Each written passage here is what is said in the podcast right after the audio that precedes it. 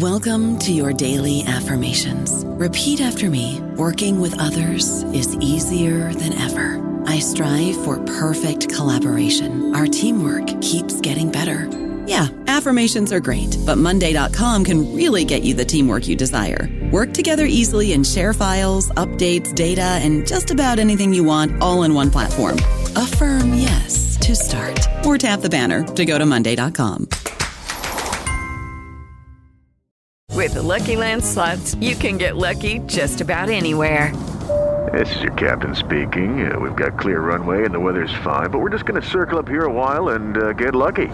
No, no, nothing like that. It's just these cash prizes add up quick. So I suggest you sit back, keep your tray table upright, and start getting lucky.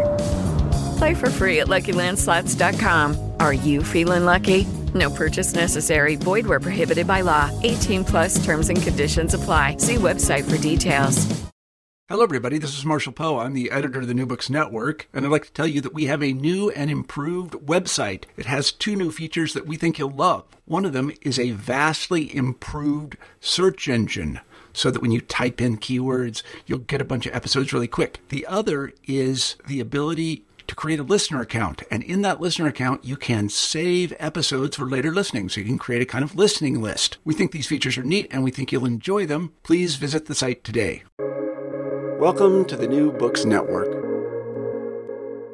Hello and welcome to another episode on the New Books Network. I'm one of your hosts, Dr. Miranda Melcher, and I'm very pleased today to be joined by the author of a fascinating book published by Reaktion in 2022 titled Ballroom A People's History of Dancing.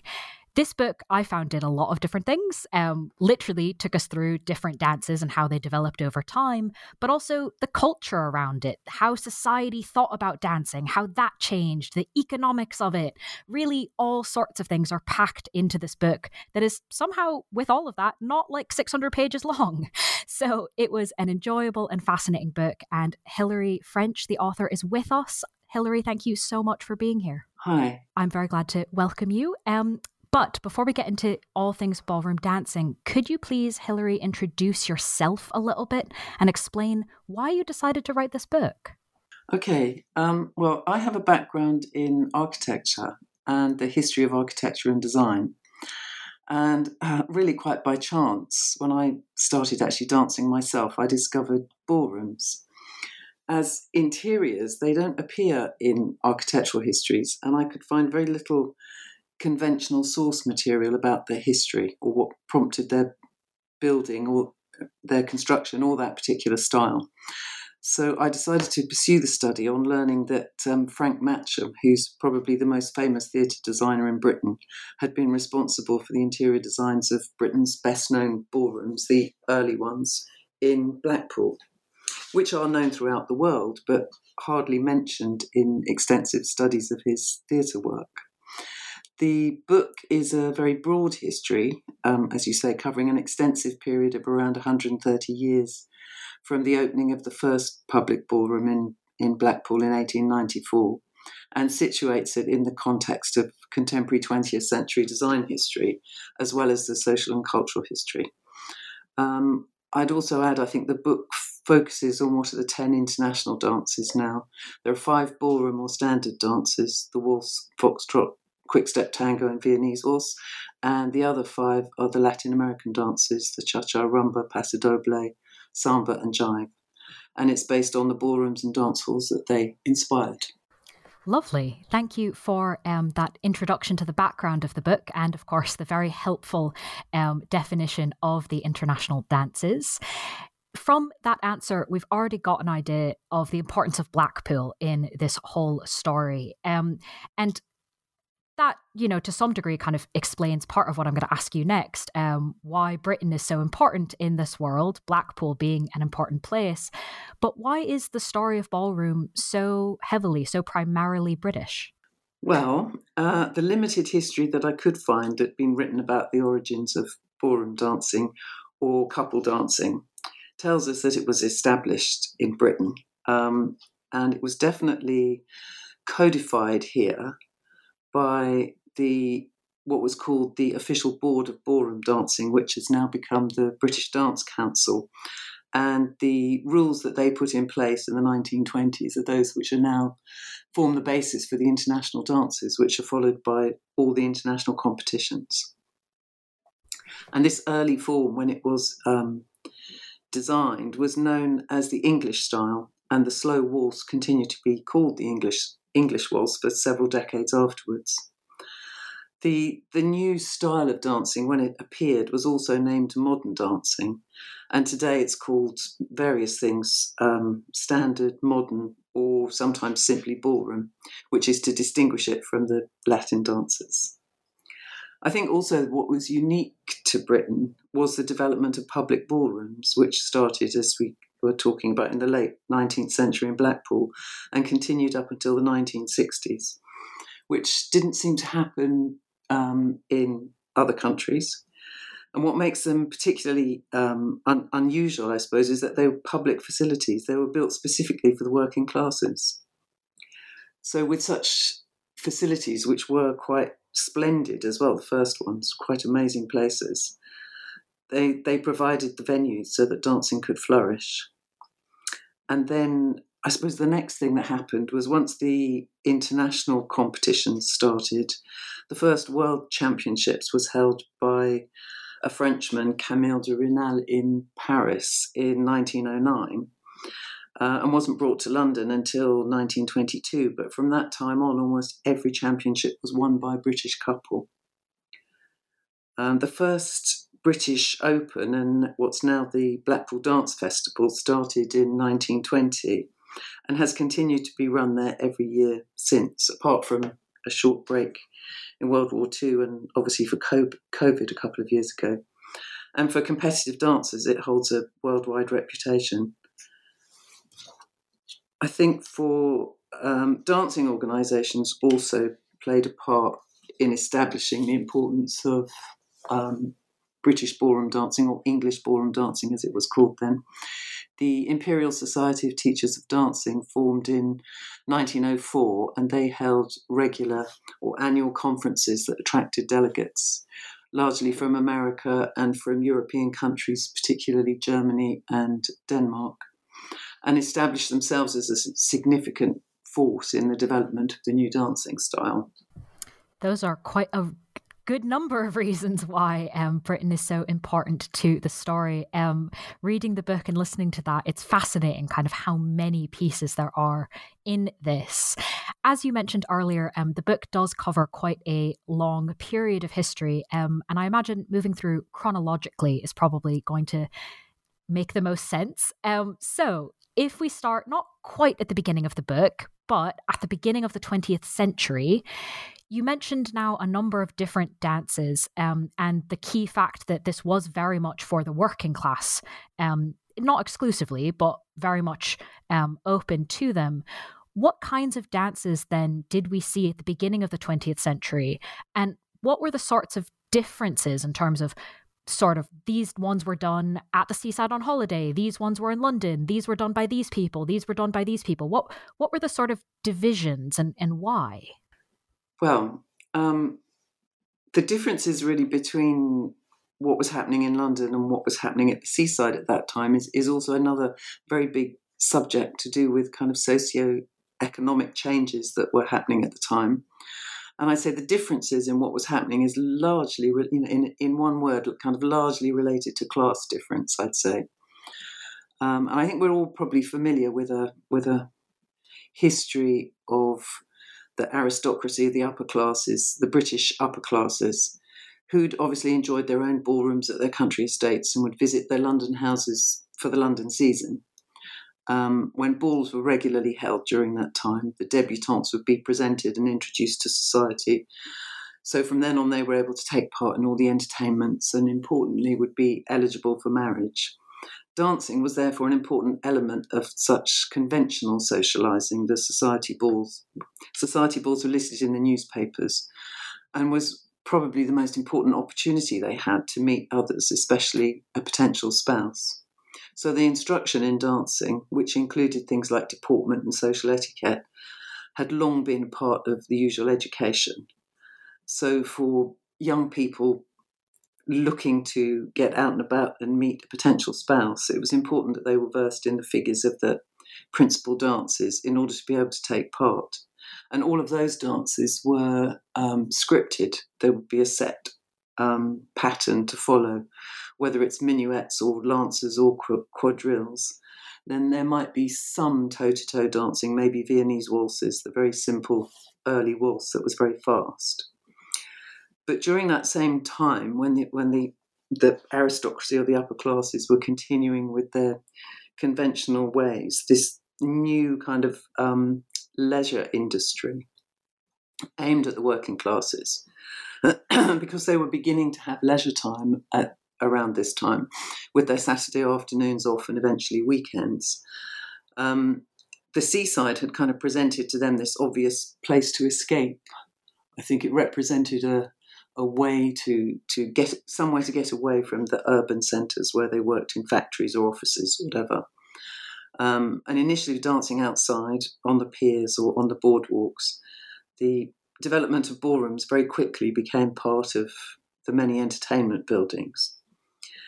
Um, of course, their kind of dancing, or this kind of dancing, was much less um, restricted than the formal balls of the upper classes, and with far less instruction, the dancers engaged in what we might now call country dances, something, the kind of vernacular approach to dancing, reels and polkas, and perhaps some of the new slower waltzes too. And perhaps the more adventurous were eager to experiment with new modern dances, which were arriving mostly from America. So, I'd like to ask you about America a little bit because, as much as the story is very much um, about the UK, throughout the book, it's clear that these dances, the whole culture really of ballroom is popular on both sides, um, and there's kind of a lot, there's a lot of information sharing, excitement sharing, really between you know across the Atlantic. So, given that we've spoken a bit about Britain so far, can you help us understand sort of why ballroom was also so popular in America at this point? I think, um, well, the music is a very important element. I mean, it, it, seems obvious to say, but when we think about the uh, the way music changed from the late 19th century and all the way through the 20th century, most of those big changes in musical style came from America across to Europe.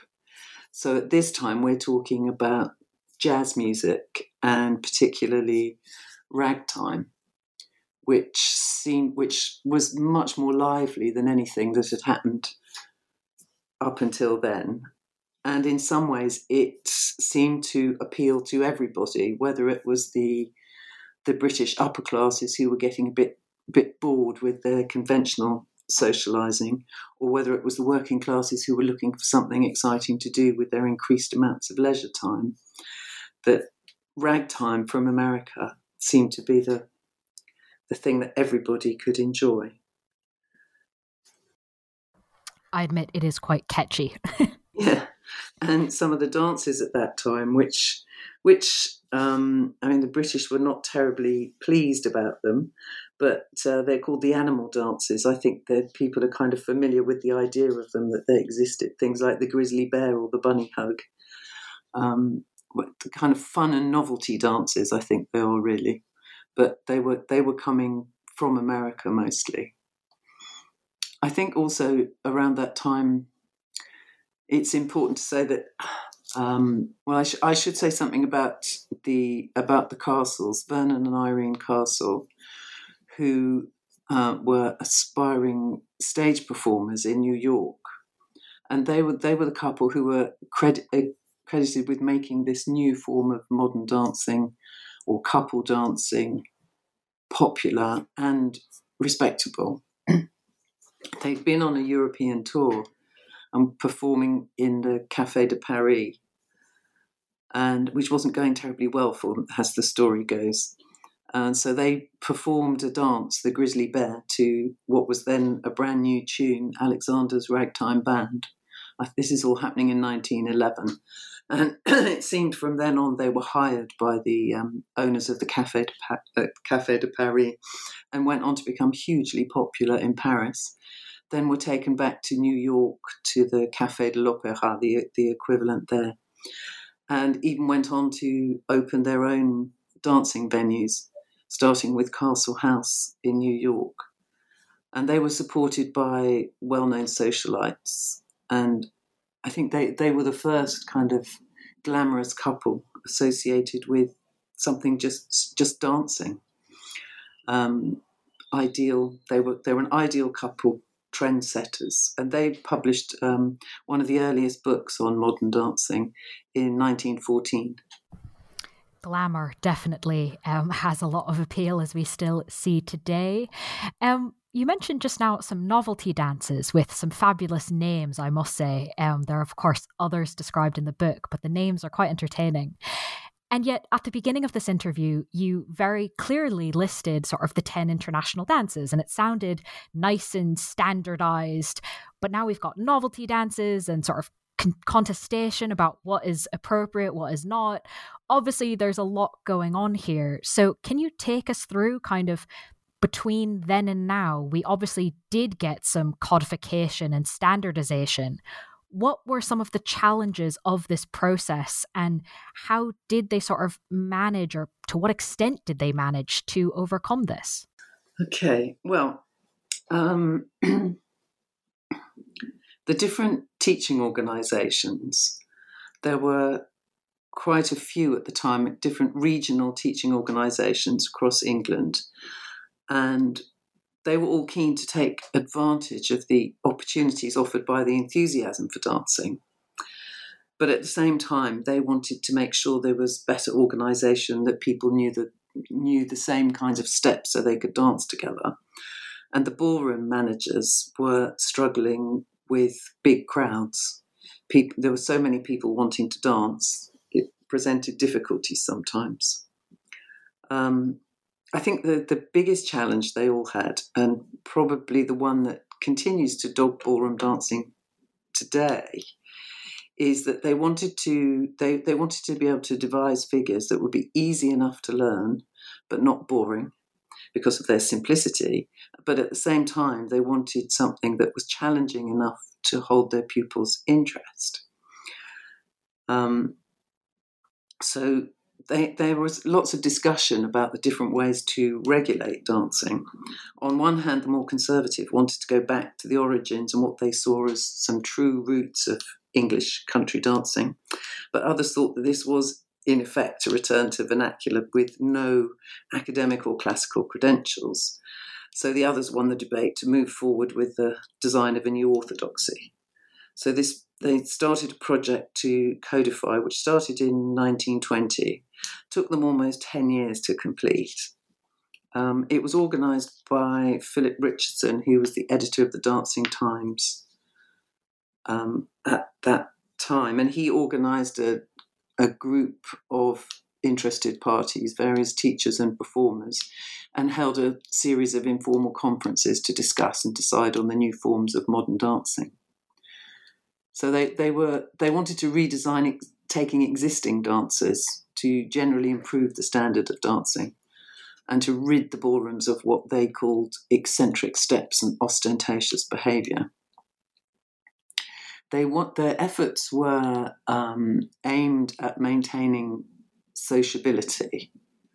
So they were aimed at what they called general dancers, what we now call social dancers. This is rather than competitive dancers to make sure that the dances weren't so difficult that it would be necessary to practice with a partner, but would be easy enough to follow so you could dance with anybody. I think also figuring out how to describe the steps was quite a big project too, deciding on what the terminology would be and how it could all be written down, whether it was photographs with captions or whether it was a series of the footprint diagrams that we've probably all seen or the charts that they arrived at finally in the 1970s.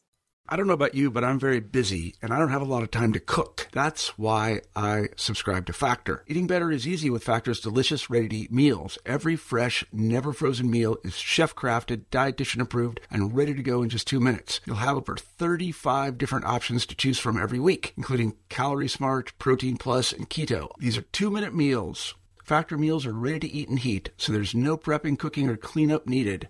They're flexible for your schedule Get as much or as little as you need by choosing your meals every week. Factor is the perfect solution if you're looking for fast, premium options with no cooking required. Sign up and save. We've done the math, and this is important. Factor is less expensive than takeout, and every meal is dietitian approved to be nutritious and delicious. Head to factormeals.com slash NBN50 and use code NBN50 to get 50% off. That's code NBN50 at factormeals.com slash NBN50 to get 50% off. I would definitely recommend to listeners to look up one of these charts that you've just mentioned. Um, they're really interesting to look at. And honestly, I was like, hmm, it would be a bit of a skill to interpret this, not only to know how the dances work, um, and in a lot of ways, I think encapsulate exactly what you've just described the challenge of fun, easy to learn, can do with anyone, um, but not too boring.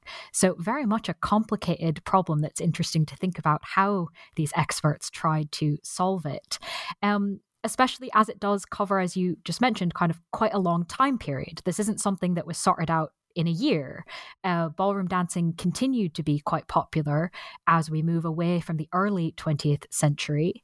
Um, so, if we think about the popularity um, of these the glamorous figures, the books, the music. There's kind of many elements here.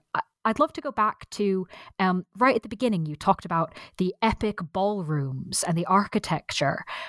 Can you introduce us to one aspect that made this so iconic, specifically the name Mecca and how strongly associated this is with ballroom? Yes, I by by the 1930s, then follow, following the codification in the 20s, ballroom dancing was firmly established as the most popular entertainment for most people, certainly in Britain, rivaled only by cinema.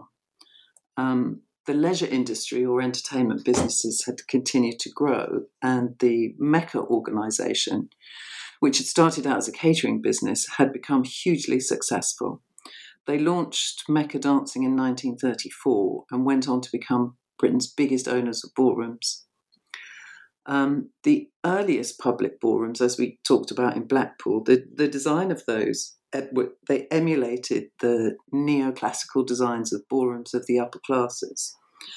But by the 1930s, the aspirational lifestyle was now represented not by the aristocracy, but by theatre and film actors. And Mecca employed the more up to date, idealized images which we probably associate mostly with Hollywood's Art Deco, which had been imported from European modernist architects. Their target audience was still the working classes, so their ballrooms had to be affordable, but they nevertheless used luxury branding and, of course, evocative names. Their ballrooms were generally called the Palais de Danse. So the Palais were unlike any other spaces the working class dancers might have seen in the in the mid 1930s. They were all designed on a similar theme, clearly branded, we would say today, and even maybe refer to them as part of what we call experience design. And they used a kind of decor that suggested a very different environment, a kind of believable fantasy land.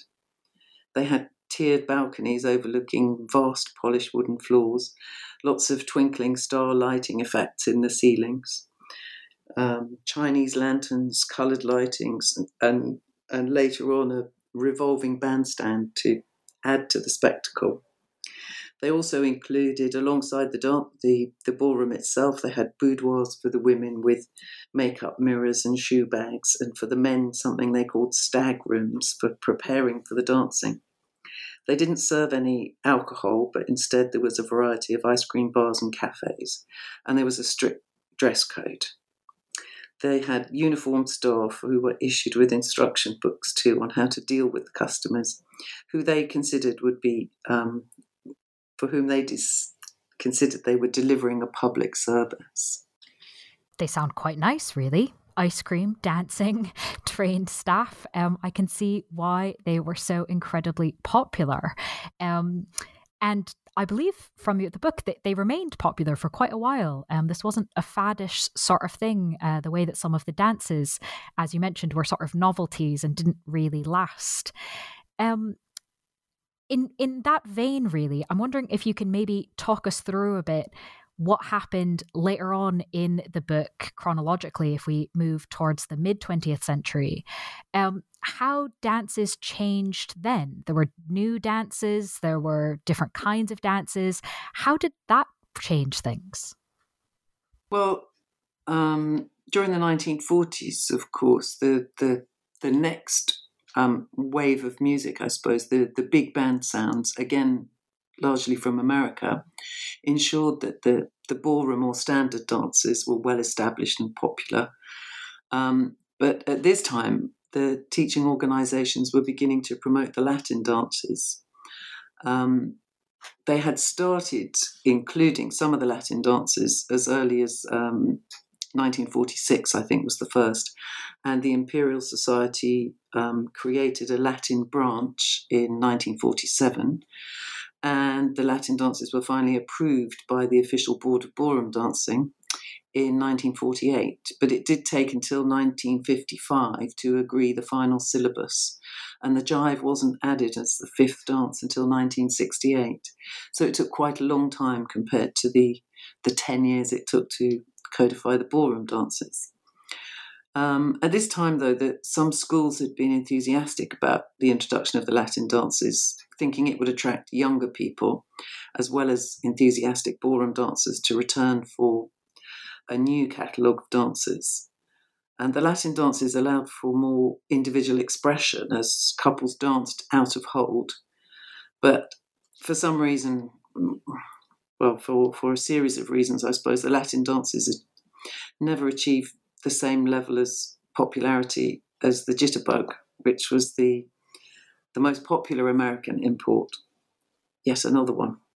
I suppose then I was a bit surprised, I guess, to try and bridge the gap between this world you're talking us through that is so incredibly popular. Ballroom is so popular across the classes, very much the fun night out. There's easier dancers, there's harder dancers, there's different kinds of dances. You know, there's a lot that would be fun and attractive about this. And yet, today, obviously, that's not the place necessarily that ballroom has. So, obviously, something has changed. Can you maybe help us understand what caused the decline in the popularity of ballroom? The book mentions sort of the end of the 1960s, maybe, as the starting point. Well, I think, I mean, going on with um, another new form of music arriving, and rock and roll music, which was very different to the music for ballroom and Latin dancing, appeared from 1950 onwards. I think also marketing was becoming more folk more focused, with music and entertainment aimed specifically at, at the new teenage market. And at that point, we start to see a kind of consumer perspective that tells us that um, interests of younger people is expected to be very different from their parents, and that there starts to be this marked difference. I mean, fil- films like Rock Around the Clock promoted this new music and, and seemed to persuade the young audience away from their parents' idea of dancing. I think too during the during the 1960s there's a there's a change in the idea of how to spend all this leisure time and holidays. There was I mean holiday camps became a sort of national pastime almost, and Butlin, synonymous with the, the British holiday camp, accommodated tens of thousands of visitors every year and in particular was a great supporter and promoter of ballroom dancing. Every camp had several ballrooms offering instruction and dancing round the clock. And it was a kind of perfect activity in England's uncertain weather. But by the end of the 60s, um, there was this idea of holidaying abroad in European sun and the idea of pursuing active pastimes in during your leisure time was replaced with more sedentary ideas like sunbathing on beaches or lounging by swimming pools in the sun. Television, too, which by the end of the 60s was in almost every home, meant people stayed at home more than going out. I think there's a, there's a um, by comparison a similar decline in cinema attendance at the same time. And I think, I mean, rock music and pop music, as we now think of it, had encouraged other forms of dancing that relied little on any knowledge of technique. There was, I mean, carrying on a bit a bit further into the into the in time, disco dancing, which followed the release of Saturday Night Fever in 1977, did encourage a lot of people back into dancing schools to learn to dance like John Travolta.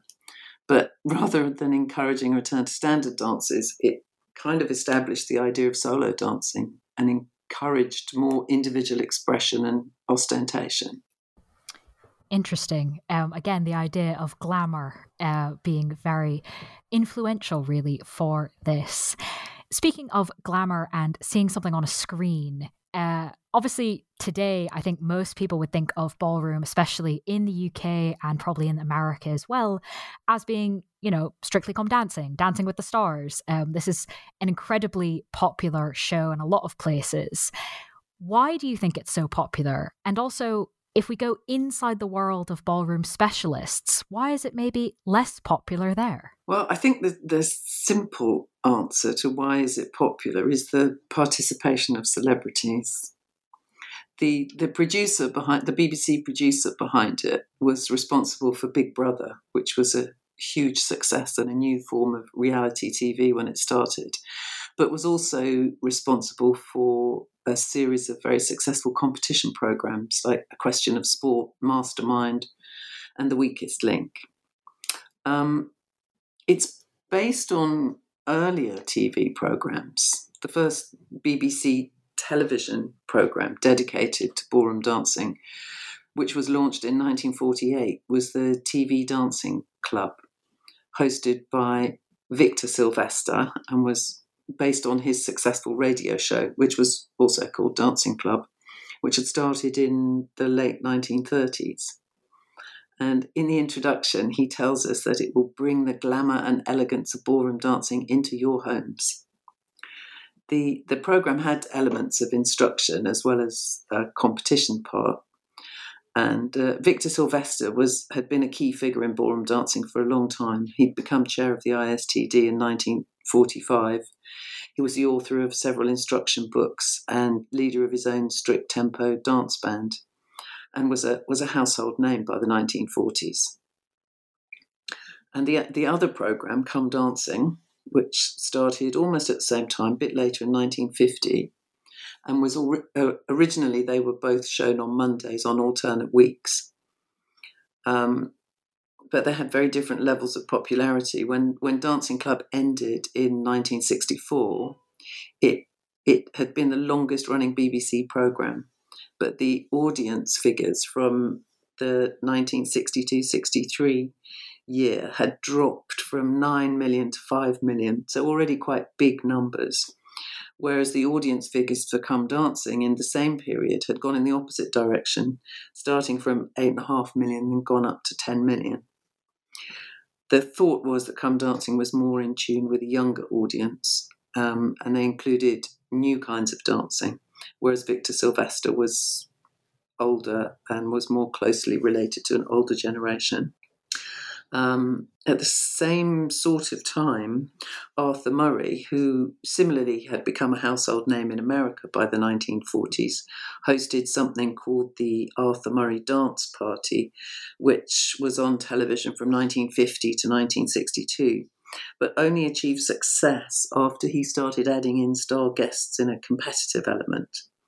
So, similar to Strictly Come Dancing, there were actors, journalists, and TV hosts who competed. And at that time, they did it with a partner of their own choice. I think also um, the the view that the the um, celebrity element is important is made clear by the other program that the BBC launched called Strictly Dance Fever, which was hosted by Graham Norton, but it only lasted for two seasons and hardly attracted any attention at all. It had no celebrity element at all, and audience didn't seem remotely interested to watch any real world amateur couples compete. Um, I think dancers are generally pleased that Strictly Come Dancing has certainly those who run classes for social dancers has given exposure to ballroom dancing and has had an effect on increased numbers of students signing up to their classes. I think more recently, dancers have become a bit disappointed to see less focus on the 10 international standard dances and more of the other alternative rhythms.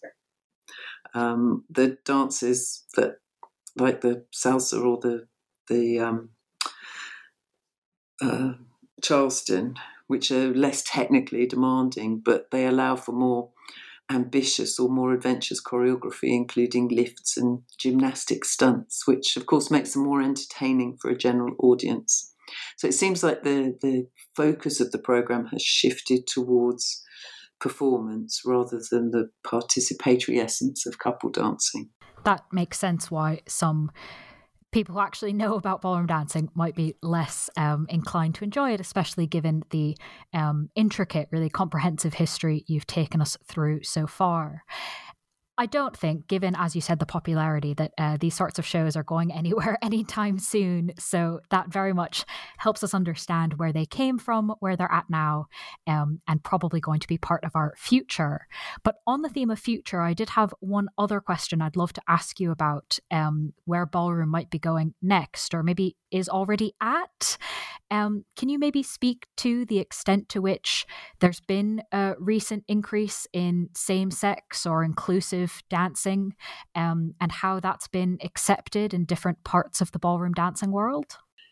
Yes, I mean, since um, since the late 1990s, there's there's been a kind of renewed interest in partner dancing generally. I think we saw a lot of salsa, Lindy Hop, and other swing dances, and Argentine tango becoming more popular again. Um, and around the same time, in the in 1997, I think, um, a new same-sex dancing circuit was started in Britain. Um, and unlike the the mainstream circuit, they're much more accepting of other styles of dancing, whether salsa or Argentine tango. And there's much less of a division between competition or dance sport dancers and the general or social dancers. I should perhaps add in there that the the competitive dancing was was renamed as dance sport in 1997 to distinguish it from social dancing. Um, and even the, the BBC Strictly audience seemed to have accepted finally the idea of same sex couples dancing together. And regular social dances see, see women dancing together all the time and are beginning to see women leading men and sometimes men dancing together.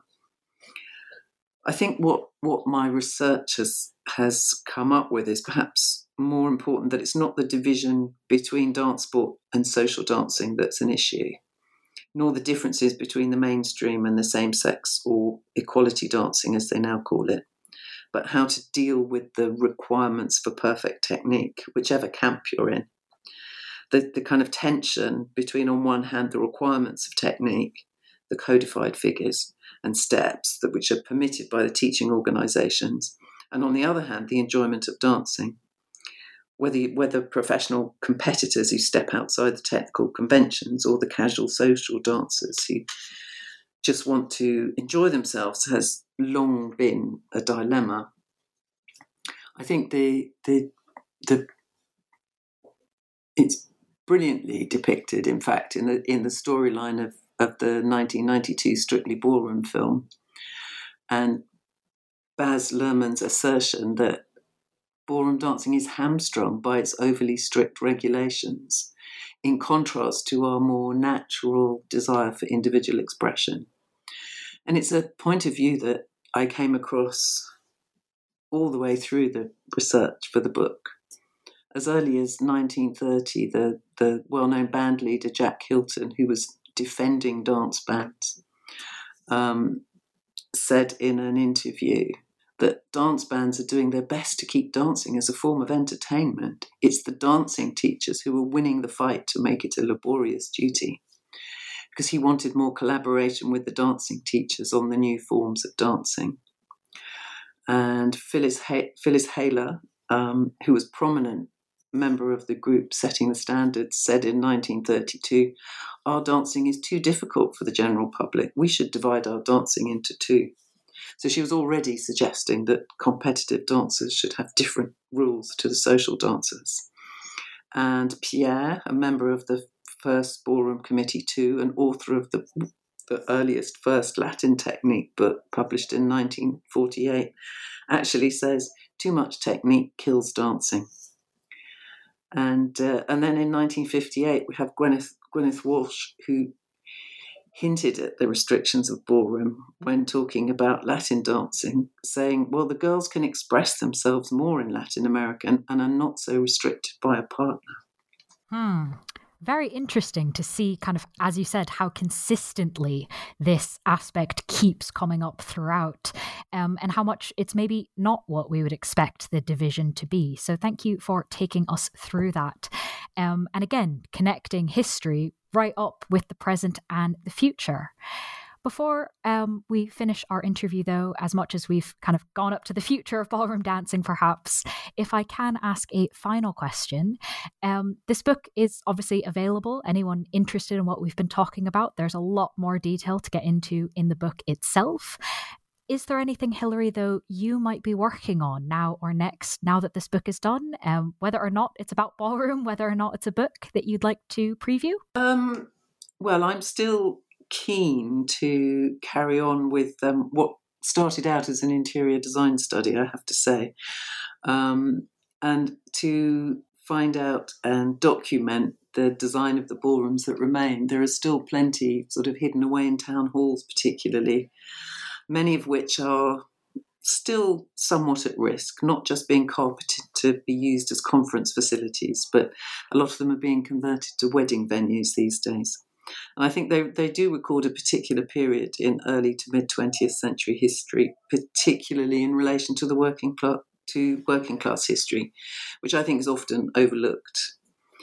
And also, I'm very interested in the in the decorative effects to create the fantasy world which is associated with dancing and the possible glamorous future lifestyle created in the parallel world by film designers. Hmm.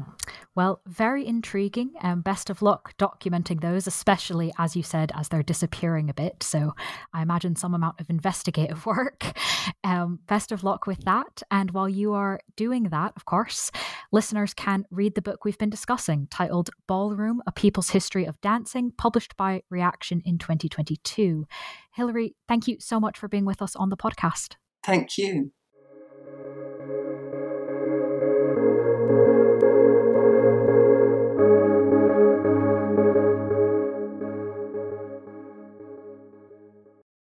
Lucky Land slots, you can get lucky just about anywhere. Dearly beloved, we are gathered here today to. Has anyone seen the bride and groom? Sorry, sorry, we're here. We were getting lucky in the limo and we lost track of time. No, Lucky Land Casino, with cash prizes that add up quicker than a guest registry. In that case, I pronounce you lucky. Play for free at LuckyLandSlots.com. Daily bonuses are waiting. No purchase necessary. Void where prohibited by law. 18 plus. Terms and conditions apply. See website for details.